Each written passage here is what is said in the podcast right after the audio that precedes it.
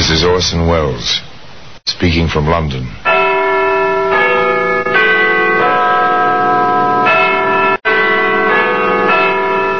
The Black Museum. Here, in the grim stone structure on the Thames which houses Scotland Yard, is a warehouse of homicide. A warehouse where everyday objects, a piece of wash line, a medicine bottle, an electric light bulb, all, all are touched by murder.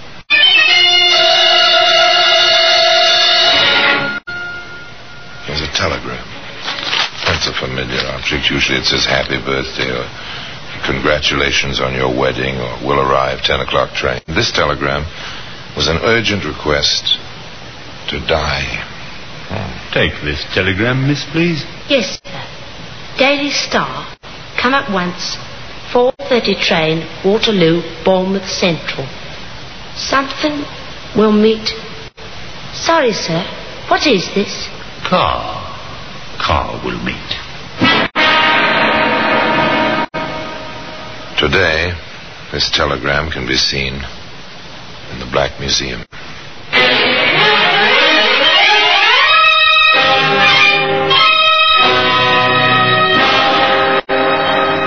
From the annals of the Criminal Investigation Department of the London Police, we bring you the dramatic stories of the crimes recorded by the objects in Scotland Yard's Gallery of Death, the Black Museum.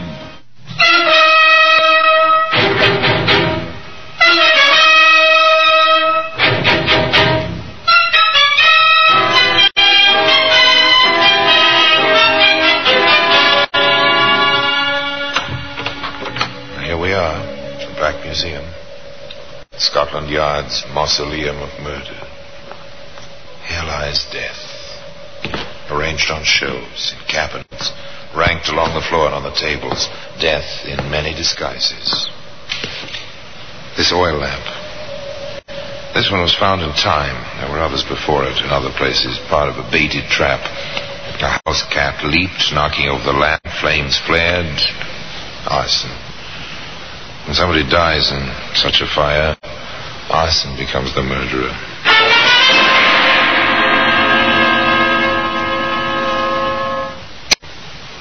Here's a bit of ribbon from a Christmas package. Shining, tinsel ribbon. The gift, unwrapped in pleasant anticipation, was death. Ah, a telegram. There we are. It's a slip of yellow paper with familiar type pasted in stripes across its face. Urgent, a summons. One day, this wire rested in a closed handbag on a woman's lap.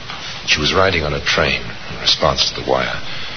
The men sharing a seat with her smiled and started a conversation. Going all the way to Bournemouth? No, I'm getting off at Boscombe. Oh. This train does stop at Boscombe, doesn't it? Well, I believe it does. I'm going through to Bournemouth myself, so I didn't pay particular attention. Your holidays? Well, in a way, I'm taking a day off to see some friends, then I'm going back to Southampton to catch a ship for a business trip.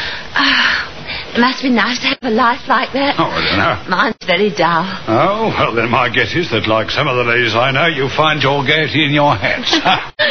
My one extravagance. Oh, yes. I've always liked a pretty hat.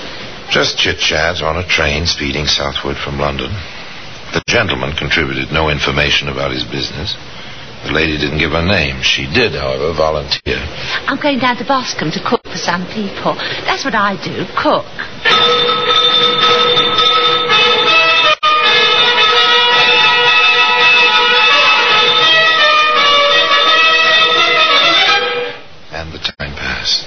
Others entered the compartment of the train at various stops and left a little later, but that was all. And as the train slowed for Boscombe, Here, let me, miss. Uh, that bag looks heavy. I'll get it down for you. Oh, please don't trouble, Oh, sir. Oh, this is no trouble uh, at all. There we are. Well, it's been pleasant chatting with you. Well, good luck in your new job. And thank you, sir. And uh, good luck on your trip. Thank you, miss.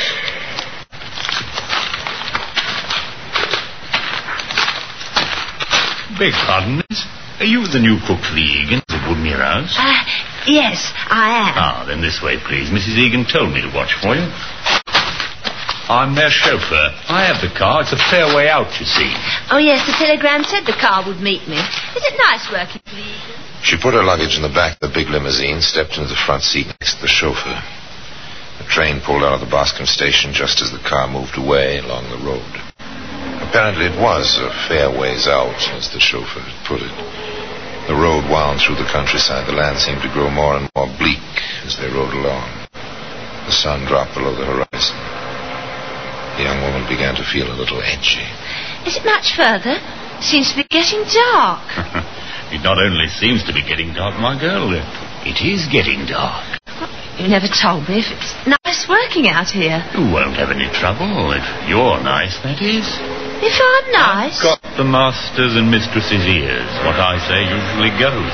Anyone who's not nice to me goes. I, uh, I don't understand. You've worked before, haven't you? Well, yes, of course. I have the very best of references. I. In most places, it's the butler, isn't it? Out here, it's me. I, I don't understand. Why have you left the road? Because, my girl, I took you out this way for reasons of my own. No, no, I came out here for a job as cook. I... Forget that. Come here. No, no, let go of me. Oh, no, you can't. It can't happen to me. Not to me. It's someone else. It's no one else. It's you, understand? Now be good. Be quiet. I, I, I... Ah!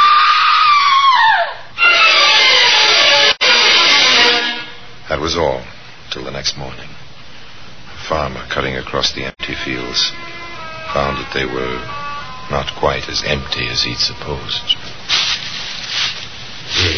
Here, here, what's this? You sleeping, miss? Ah! Why, she... she's dead. Or this be for the police?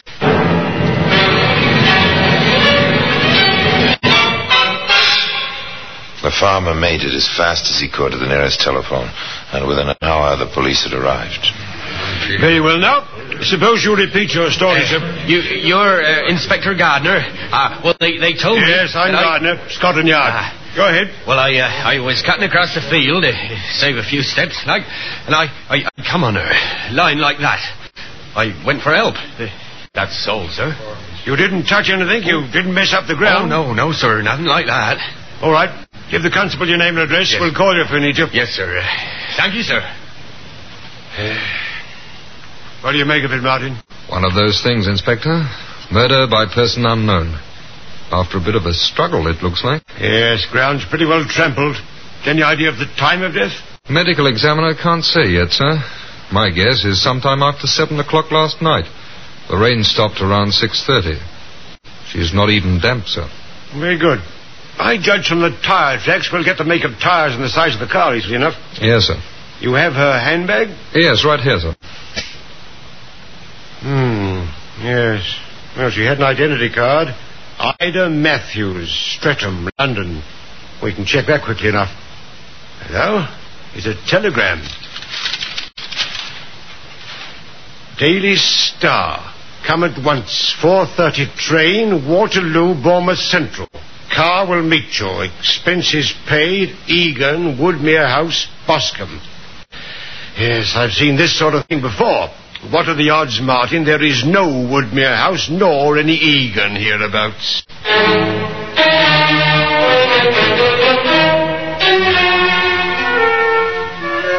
The odds were high. The inspector was right.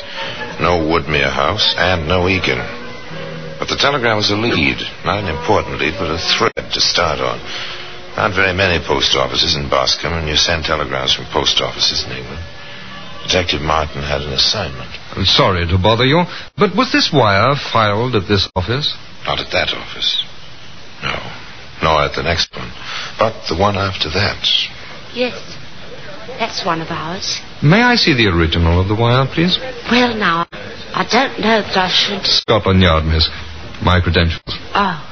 Oh, well, that makes it proper then. And since it was proper, Detective Martin returned to his superior with the original of the wire. Did you ever see such atrocious handwriting, Inspector? Oh, I can't say I ever have. Party can't spell either. No E in Bournemouth and expenses with a C in place of an S. Interesting. Martin, this'll be a long job. Check through Central Post Office and go at the Bournemouth area yourself. Get the originals of every wire over the past six months that have had bad handwriting and worse spelling. It's a long chance. Patience and routine. The two great strengths of the forces of law and order. And they pay off. Sometimes it takes months, sometimes only weeks. This time, it was two weeks. A triumphant Detective Martin returned to Inspector Gardner.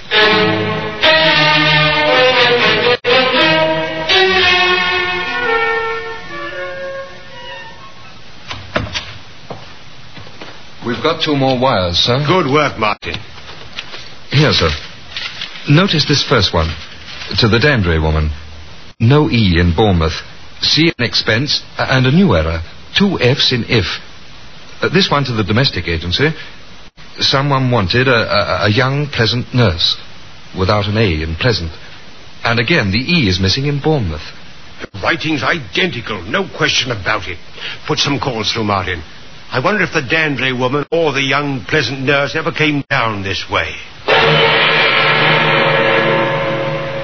That check was an easy one, no trouble at all. The Dandre woman came down, no car, she went back. A lucky lady, that one, apparently. The employment agency was a bit more careful.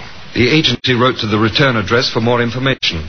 Name and address were fictitious, of course. Of course. All right, Martin. Back to the Boscombe post office. Jog a few memories, will you?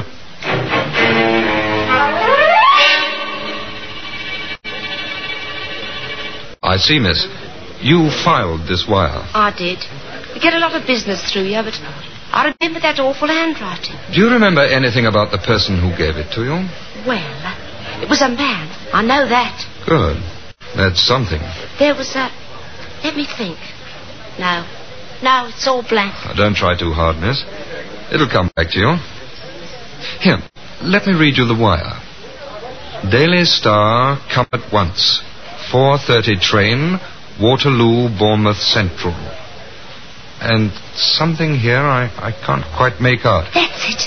Car. Car will meet. I asked him the same question. He repeated the words like that. Car. Car will meet. I'd know his voice anywhere. Why? It was that kind of voice. Smooth, too soft.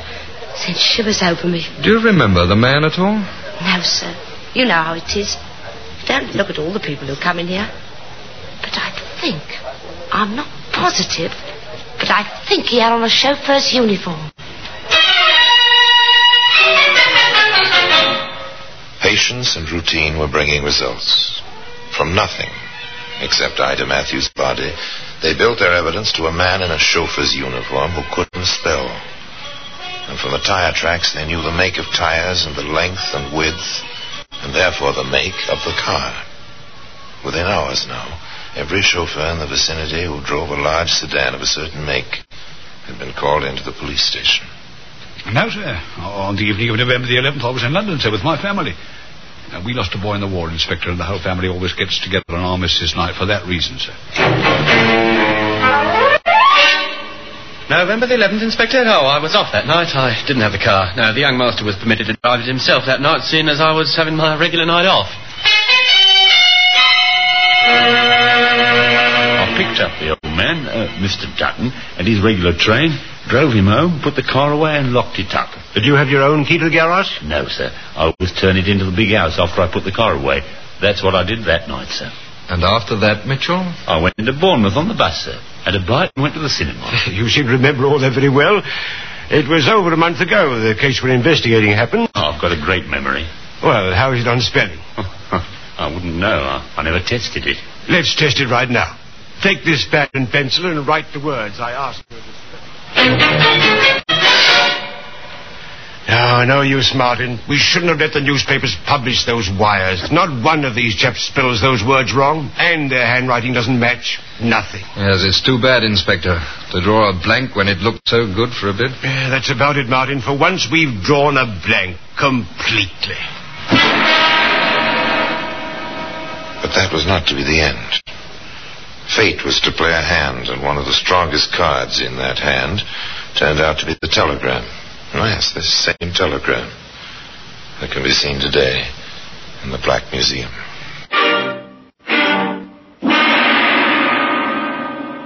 Orson Welles will be back with you in just a moment. And now we continue with The Black Museum starring Orson Welles.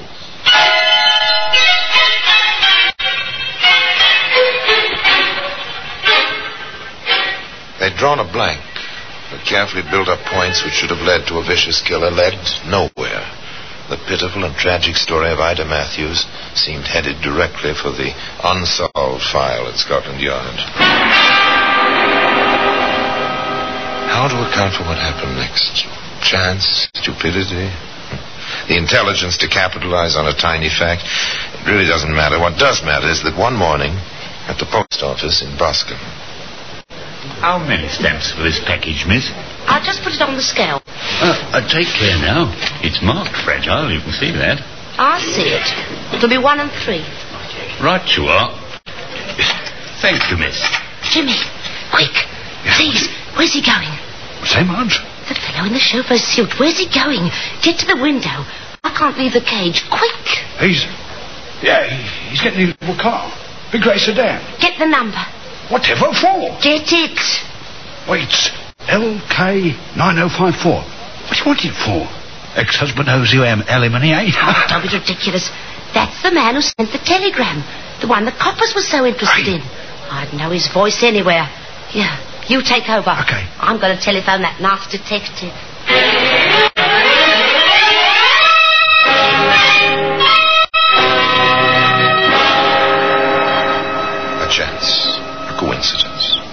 The young man might have taken that package. The girl might have forgotten the voice. Neither of these things happened. And a new lead was developed for the yard. Mitchell drives that car, Inspector. John Mitchell.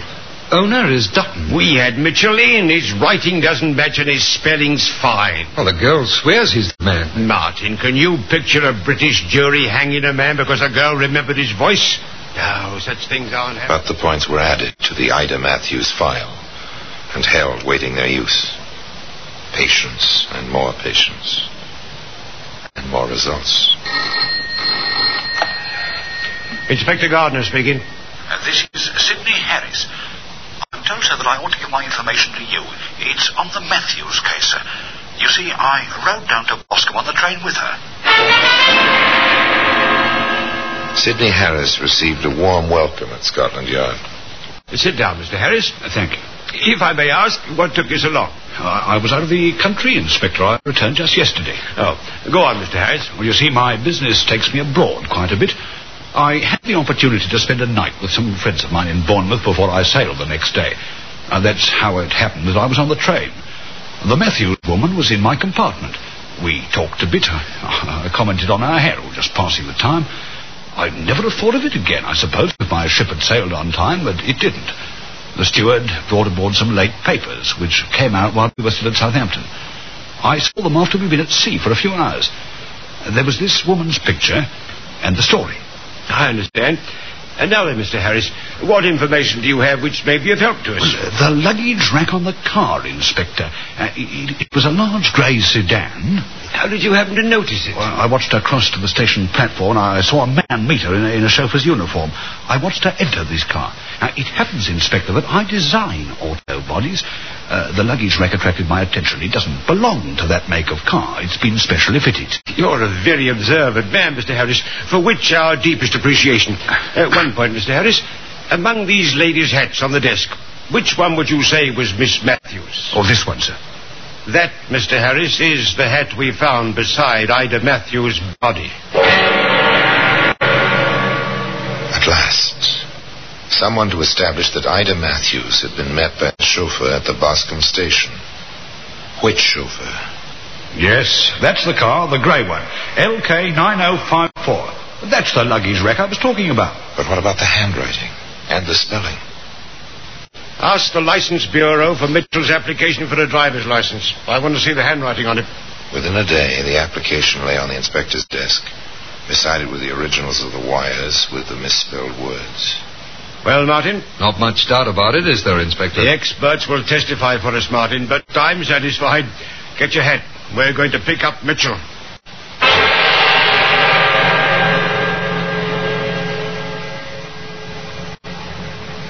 Well, Martin, what kept you? I saw his room, sir, and spoke with Mr. Dutton. Mitchell must have got the wind up. He's gone. But I found this in his room. A key? Duplicate key to the garage. Uh, Mitchell had access to the car any time he wanted to use it. And Mr. Dutton tells me he was on the verge of calling us when I walked in. Mitchell Mitchell is paying the expenses of his little trip with forged checks. That does it, Martin. Let's get back to the office.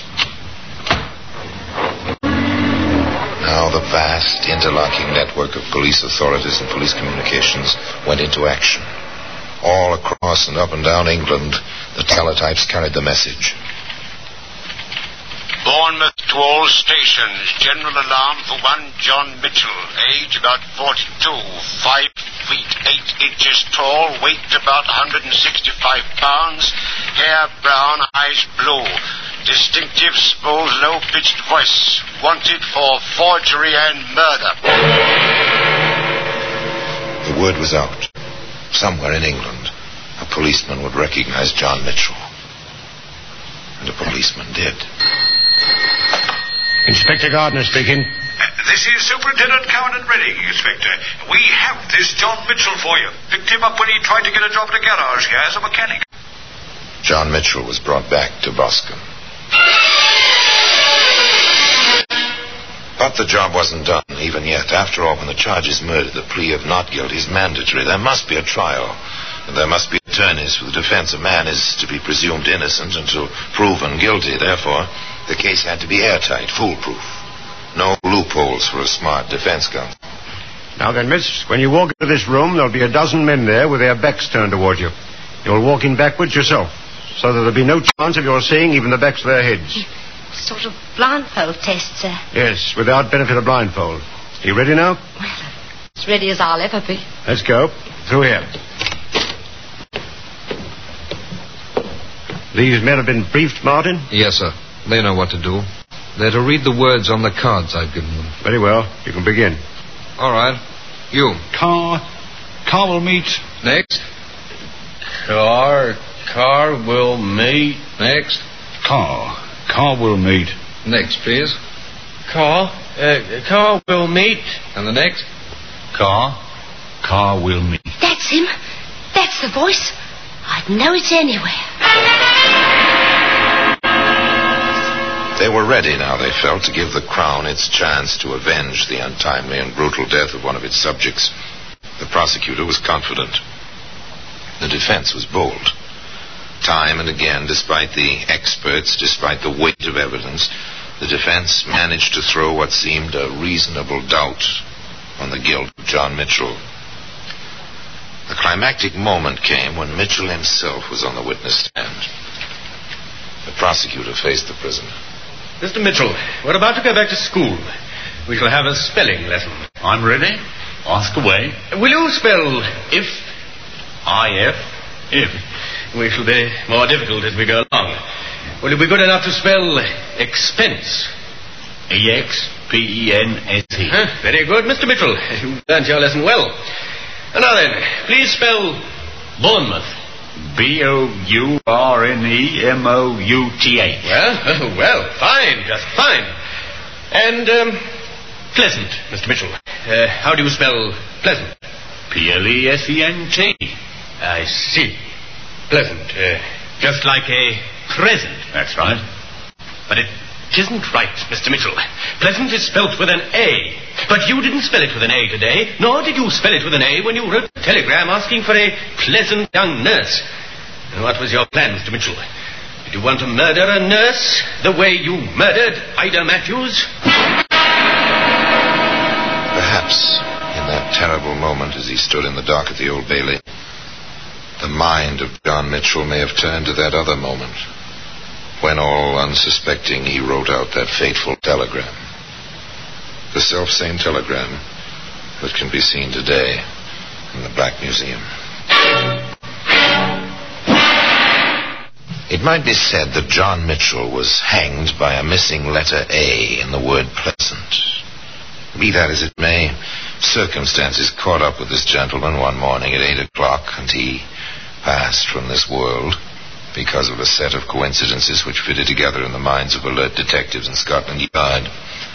If Mitchell had known how to spell correctly, if Harris had not been a keen-eyed designer of automobiles, if Harris had not taken his trip when he did, if Marge, the post office clerk, had not been struck by Mitchell's voice. But it's no matter now. Now the telegram is to be found in its Customary place in Scotland Yard in the Black Museum. And now, until we meet next time in the same place, I tell you another story about the Black Museum. I remain, as always, obediently yours.